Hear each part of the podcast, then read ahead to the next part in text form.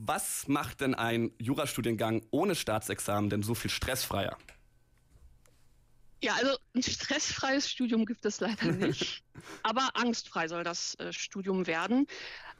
Wir sehen, dass die heutigen Absolventinnen und Absolventen ähm, sehr viel informierter ihre Studienwahl angehen als früher und sich eben nicht mehr ähm, sozusagen, weil der Vater Anwalt war, äh, dazu animieren lassen, auch Jura zu studieren und dann später zu realisieren, dass das äh, möglicherweise gar nichts wird.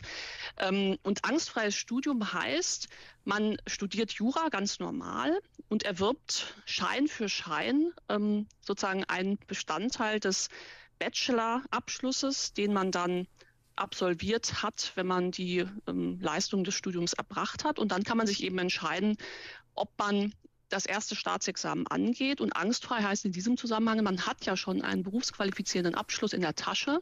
Und das nimmt ganz enorm diesen psychischen Druck. Und daran hat übrigens auch die Gesellschaft ein Interesse. Wir brauchen ja gute Jura-Absolventinnen und Absolventen, wir brauchen gute Studierende und wir brauchen auch die, die sich möglicherweise von einem solchen Studium deshalb abschrecken lassen, weil es so äh, furchteinflößend wirkt. Und wie sehen diese Jurastudenten, Absolventen dann aus? Also haben die am Ende auch einfach eine Bachelorarbeit geschrieben oder wie kann man sich das vorstellen? Genau, also man würde ganz normal Jura studieren, wie man es herkömmlich kennt. Das ist ja unterteilt in ein Grundstudium, ein Hauptstudium, ein Schwerpunktstudium, wo man sich nach Neigung spezialisieren kann.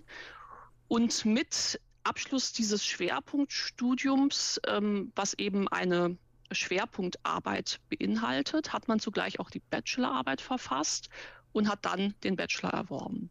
Okay, und, und dann, dann, kann man eben auf den äh, Arbeitsmarkt gehen oder eben das erste Staatsexamen angehen. Dann hat man eben diesen Abschluss erworben und danach sprechen Sie von universitärer Examensvorbereitung.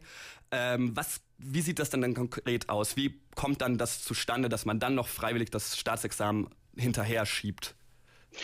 Naja, die Motivation ist natürlich die, dass man für bestimmte juristische Berufe genau dieses erste Staatsexamen und das zweite Staatsexamen nach dem Referendariat benötigt.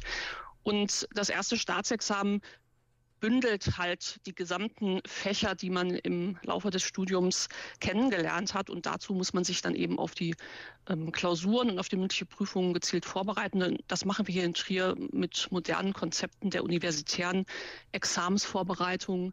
Im Übrigen auch digital. Also wir sind auch die erste Uni, die ab ähm, dem Wintersemester ein komplett digitales ähm, erstes Staatsexamen äh, ermöglicht. Und durch diese Examensvorbereitung sind dann unsere Studierenden sehr gut vorbereitet auf das erste Staatsexamen. Jetzt haben Sie eben eine Examensvorbereitung und ein erstes Staatsexamen, aber davor auch immer noch eben diesen Bachelorabschluss. Was, inwiefern entschlackt das denn die, die Angst und inwiefern wird es dadurch weniger stressig? Wo ist da die Entlastung? Also die Entlastung ist vor allem psychischer Natur, ähm, aber was Sie eben sozusagen durch dieses Doppelstudium machen. Sie äh, erschlagen quasi zwei Abschlüsse oder erwerben zwei Abschlüsse, indem sie einen Studiengang sozusagen von vorne bis hinten durchschreiten. Also der Studienverlauf ist ähm, ähnlich wie beim herkömmlichen Studium, nur ähm, haben sie eben diesen Bachelor nach drei, vier Jahren schon erworben, bevor sie dann die längere Staatsexamensvorbereitung, die ja dann noch mal mindestens ein Jahr dauert, ähm, in Angriff nehmen. Und insofern ähm, müssen sie nicht doppelt studieren, haben aber hinterher zwei Abschlüsse. Sie haben ja vorhin auch schon ähm, die Chancen ähm, erwähnt, die man hat, wenn man nur ähm, Rechtswissenschaften studiert und nicht noch das Staatsexamen dazu nimmt. Ähm, was sehen Sie denn da für Berufschancen für die Studierenden, die das nur so machen? Genau, also zunächst mal, es gibt eben bestimmte Berufe, da ist auch gesetzlich vorgesehen, dass äh, man das erste und das zweite Staatsexamen benötigt, dass man eben ein Volljurist ist. Ähm, das ist die Anwaltschaft, das ist die Richterschaft, das sind bestimmte äh, Stellen in, ähm, im Staatsdienst. Aber es gibt einen ganz großen Markt im Inland, aber übrigens auch im Ausland für Bachelor-Absolventinnen und Absolventen. In Deutschland sieht man das in den Unternehmen, in den Versicherungen, aber auch in der Anwaltschaft eben für die nicht forensische, also die Tätigkeit nicht unmittelbar vor Gericht, sondern die, die eben recherchierend tätig ist in der Kanzlei. Und darüber hinaus, also hier in Trier, wir äh, leben ja in unmittelbarer Grenznähe zu Luxemburg und Frankreich, äh, kann man sich natürlich auch den attraktiven Arbeitsmarkt in, äh, im Ausland erschließen. Dort ist der Bachelor hm, ab, absolut etabliert, bekannt.